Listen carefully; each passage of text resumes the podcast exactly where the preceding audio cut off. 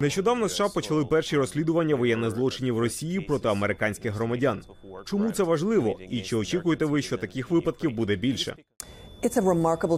Це чудовий розвиток. І Я вважаю, що це справді демонструє наскільки віддані Сполучені Штати, Міністерство юстиції та команда з притягнення до відповідальності за воєнні злочини зусиллями із встановлення справедливості за воєнні злочини та злочини проти людяності. Я дуже сподіваюся, що це лише перше з багатьох звинувачень.